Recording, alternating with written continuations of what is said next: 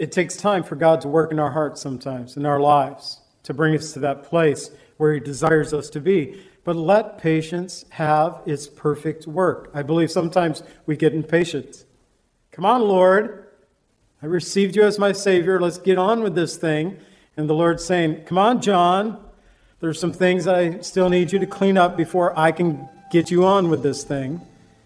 You're complete in me. You are saved but I'm still working in your life, in your heart.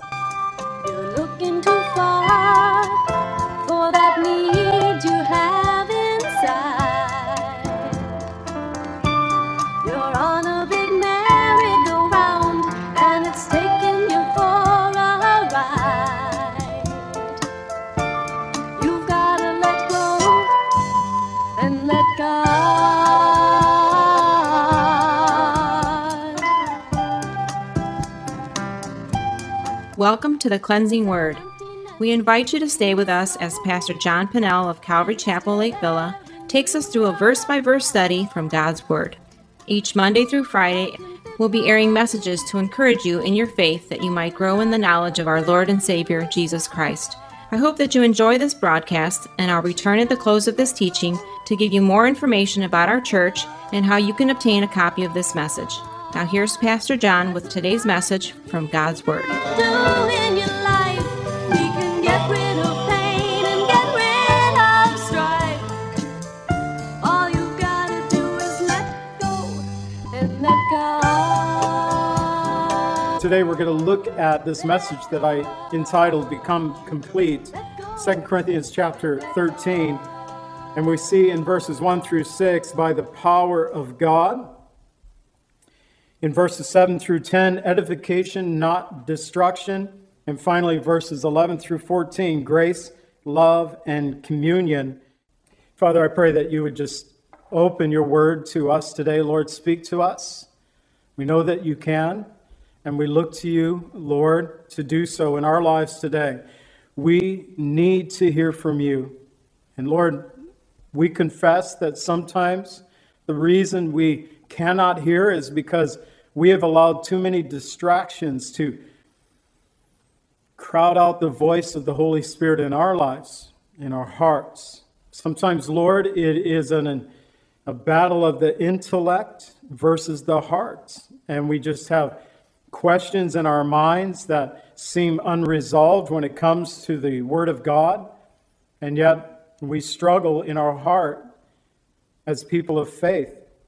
I pray, Father, that you would work in our midst today, that you would speak to your people, that you would bring healing and hope in the midst of our trials and our struggles. we pray in the name of Jesus. Amen. Paul said in verses 7 through 10, edification not for destruction. He said in verses 7 and 8, Now I pray to God that you do no evil, not that we should appear approved but that you should do what is honorable. Though we may seem disqualified, he's simply saying that people have spoken against our ministry. So to you right now, we seem disqualified. For we can do nothing against the truth, but for truth. Though we may seem disqualified, we can do nothing against the truth, but for truth. It caused me to think that truth will always prevail. Right now in our world, we see a lot of people doing a lot of things against truth. We see it happening in our government, we see it happening throughout the world. But I believe that truth will ultimately prevail. And it's very good for believers in Jesus Christ to be and stand on the side of truth to walk with Jesus. Once again, it was false apostles, deceitful workers who have caused the Corinthians to even question Paul's apostleship, to question his authority and the authority that of his whole missionary team. Those who had ministered to the brothers and sisters there in Corinth, they came to faith in Jesus Christ because of Paul and his missionary team, and others had now come in and said, Yeah, but those guys, they weren't really walking in faith with God. You've been deceived. We can show you a better way. But they came preaching another Jesus, having different spirits and preaching a different gospel. And we need to be careful of that. One of the ways that we can be careful of people who have a different, preach a different Jesus, have different spirits, or preach a different gospel is to know the very word of God, to know what the Bible says, because this is our truth that we stand upon. It is our foundation that we have in the church. Jesus Christ Himself, He is the truth, but He has given us His word. As He said, My word is truth. And although He knew that Paul personally had not been proven worthless or disqualified, it was the Corinthians who needed to realize this. Paul said in 1 Corinthians 4:10, "We are fools for Christ's sake, but you are wise in Christ. We are weak, but you are strong. You are distinguished, but we are dishonored." Paul called upon them to do no evil, to do what was honorable, that they might remain strong. Paul wrote to Timothy in 2 Timothy 2:15, he said, "Be diligent to present yourself approved of God, a worker who does not need to be ashamed, rightly dividing the word of truth. Be diligent to present yourself approved of God. It really speaks about our part. And, and I'll be careful in how I word this. I do not believe that we work our way into heaven because the Bible tells us in Ephesians that we are saved by grace and not of works, lest any man should boast.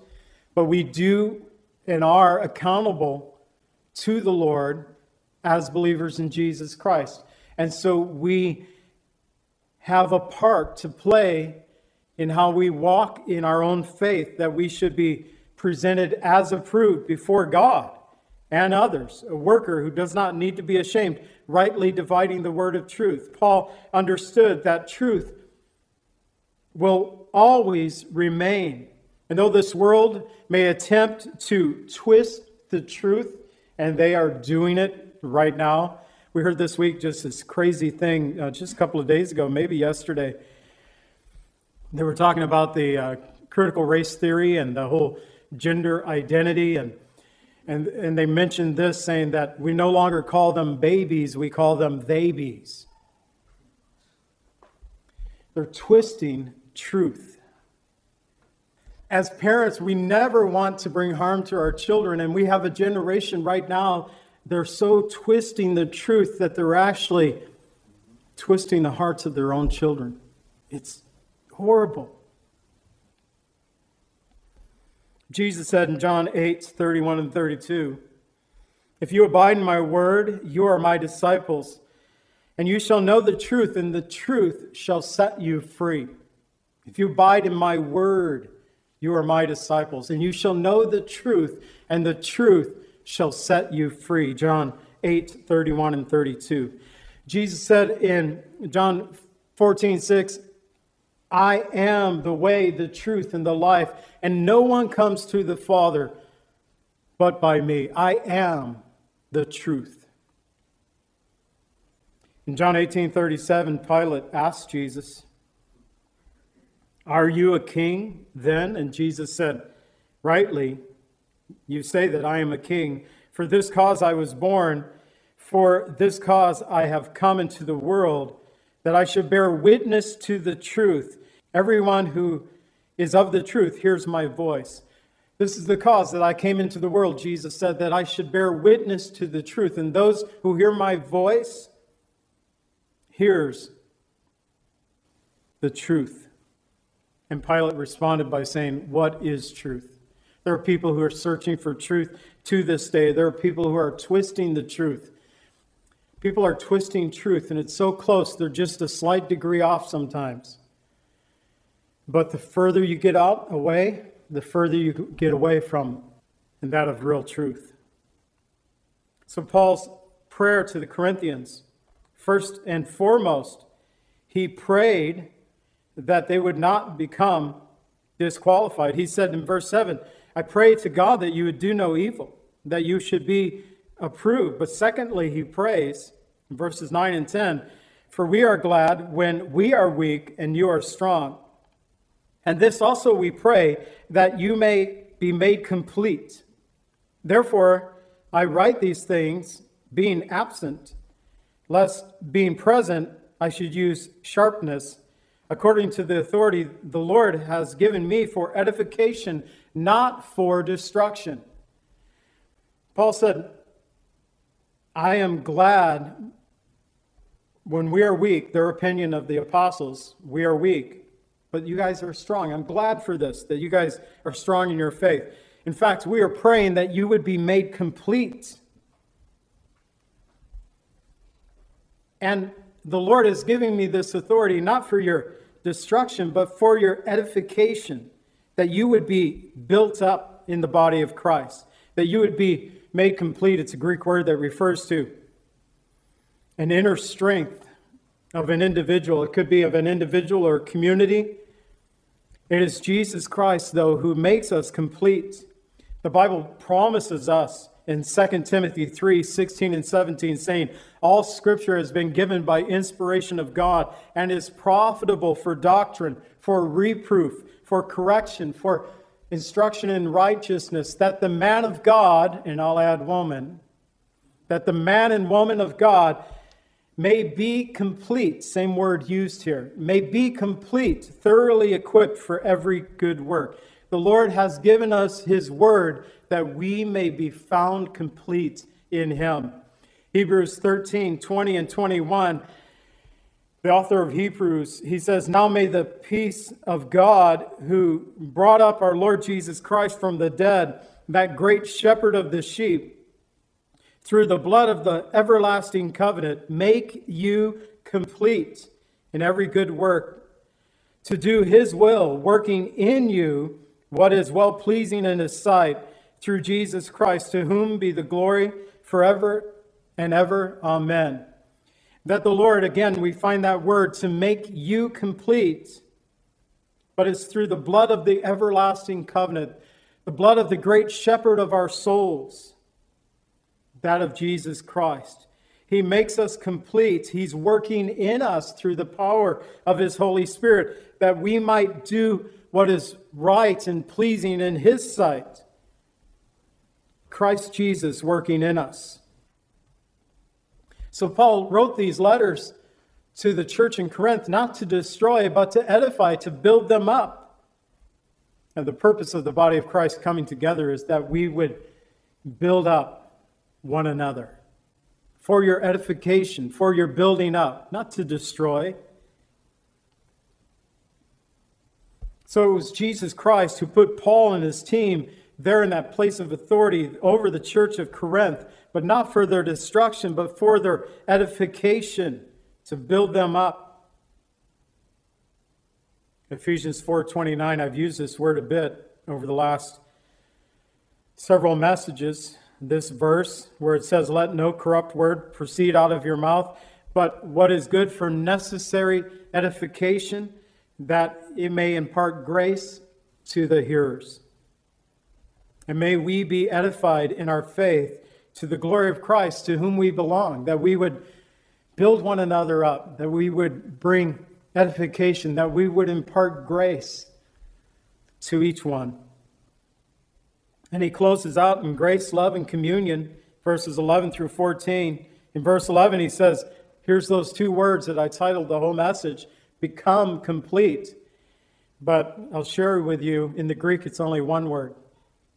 We're going to look at that in a moment. The verse says, Finally, brethren, farewell, become complete, be of good comfort, be of one mind, live in peace, and the God of love and peace will be with you a Greek word that is translated two words, become complete for us. It speaks about putting a thing in its appropriate condition. It really speaks about being made perfectly fit or suitable to become as one should be. I've been reading uh, books by C.S. Lewis for a class that I'm taking, and I've write your emails, respond as you want, but I've always had a difficult time reading C.S. Lewis. So I thought, what better way to learn to love C.S. Lewis than to take a class, a credited class, and uh, be forced to read books and write book reports. In my opinion, really hasn't changed over the past 12 weeks. That's just me. The guy was highly intelligent. I am not, so that, there's a struggle right there. He's from a different generation. In fact, learning about C.S. Lewis, although he lived in the uh, 20th century, he felt that personally he was more of the 17th or 18th century, personally. That's why he was able to write The Lion, the Witch, and the Wardrobe and all those things, because his mind was like in a whole different century. Very creative, very brilliant. I will not say that he wasn't. And probably the most impactful book that I've read over the last 12 weeks was that of the book that he wrote, which was actually his notes that he took just after his wife died. There, in A Grief Observed, is that book that I'm referring to. When he talked about God taking this bachelor and finally making me complete, he understood in the marriage relationship where God said the two become one flesh. For most of C.S. Lewis's life, he did not understand that until Joy came along. Then he knew what it meant to be on this side of heaven, to be complete, where two become one flesh.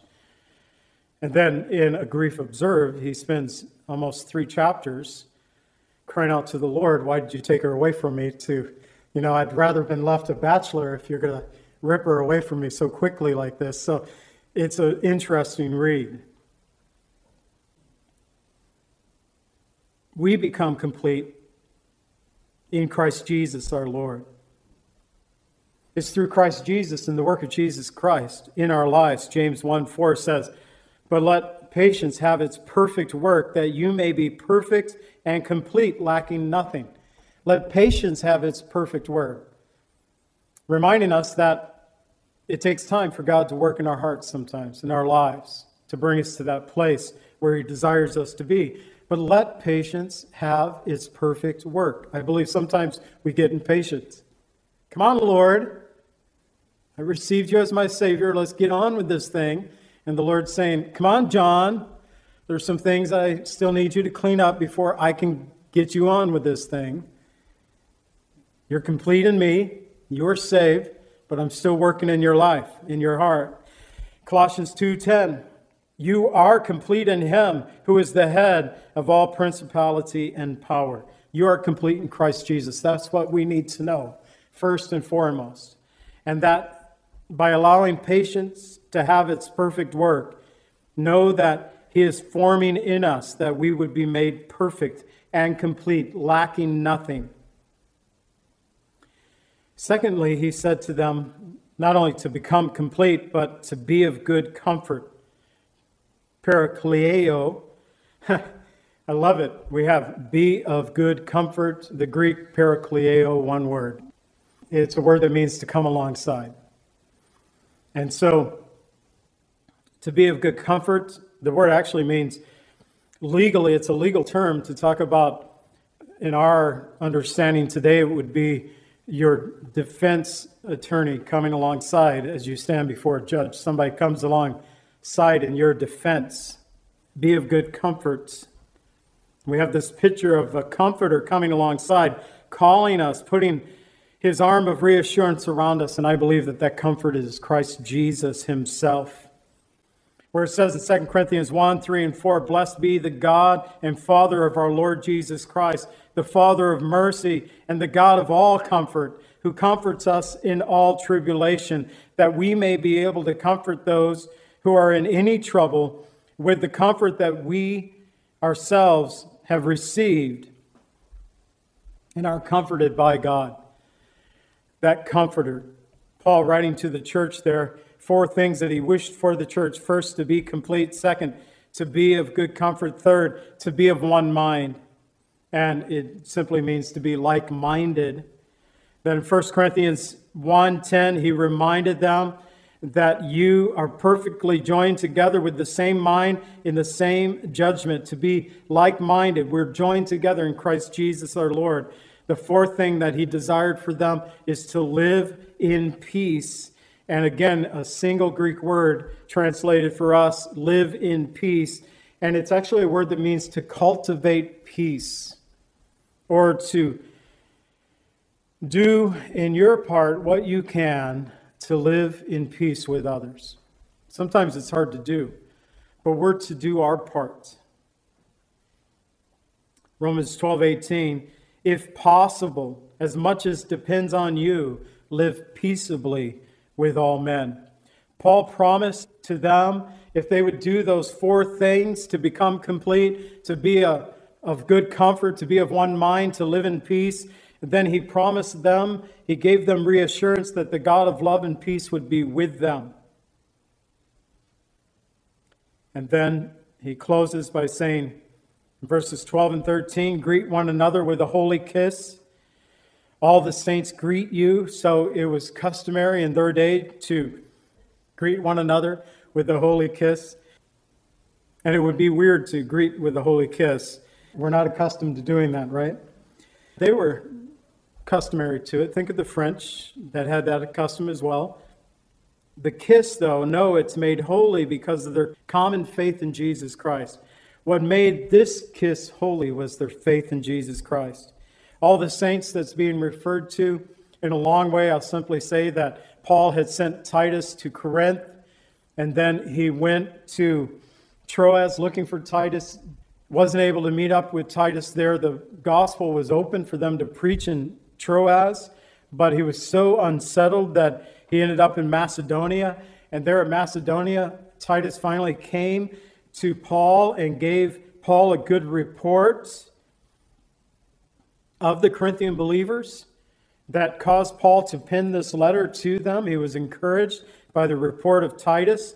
And so, where he says, All the saints greet you, Paul writing from Macedonia, he's saying, The saints are not only greeting you, but they're watching. The body of Christ is watching.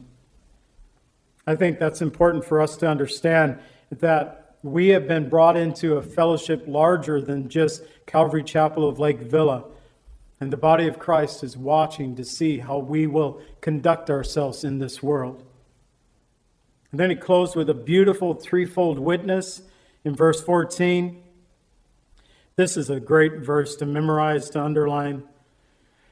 The grace of our Lord Jesus Christ and the love of God and the communion of the Holy Spirit be with you all. Amen. The three persons of the triunity being defined here in this closing verse, where each person of the Trinity, God the Father, God the Son, God the Holy Spirit, having clearly defined roles, yet maintaining a unity and work regarding this world and our salvation Nothing could be truer to understand God's triune nature working in our lives. And though we will not have a clear understanding of God's triune nature until we stand in heaven's glory, we get a glimpse of it through the Word of God. Here in this verse, we get a glimpse of it as well. The grace of our Lord Jesus Christ, the love of God, the communion of the Holy Spirit. Grace, love, and communion. What a beautiful picture of our triune God. And we can become complete. We can be of good comfort. We can be of one mind. We can live in peace because of the grace, love, and communion of our triune God. And may it be that we would be edified in our faith for the glory of Christ to whom we belong and that of grace, love, and communion. We close by learning that we can become complete. We can be, be of good comfort, be of one mind, live in peace because of the grace, love, and communion of our holy God. So, Father, we pray and thank you this day, Lord, for the work that you've done in our midst. Lord, I pray the work that you may continue to do. For I know, Lord, that choosing a time of when you work in someone's heart isn't necessarily on a Sunday morning in the sanctuary at the altar call. It could be between Sunday school and church, walking upstairs, or while we're driving home, or before we go to sleep at night. Whatever the case might be, Lord, we ask that you would work. Work in our hearts, Lord.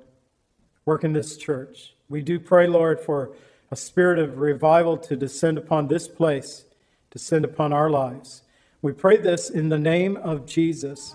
And all God's people said, Amen.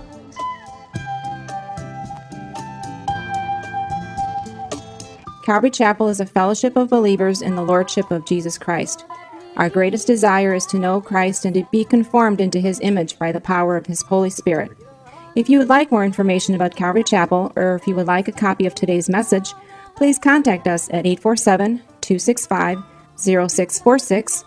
That's 847 265 0646. Thank you so much for joining us today, and may the Lord richly bless you as you worship him today.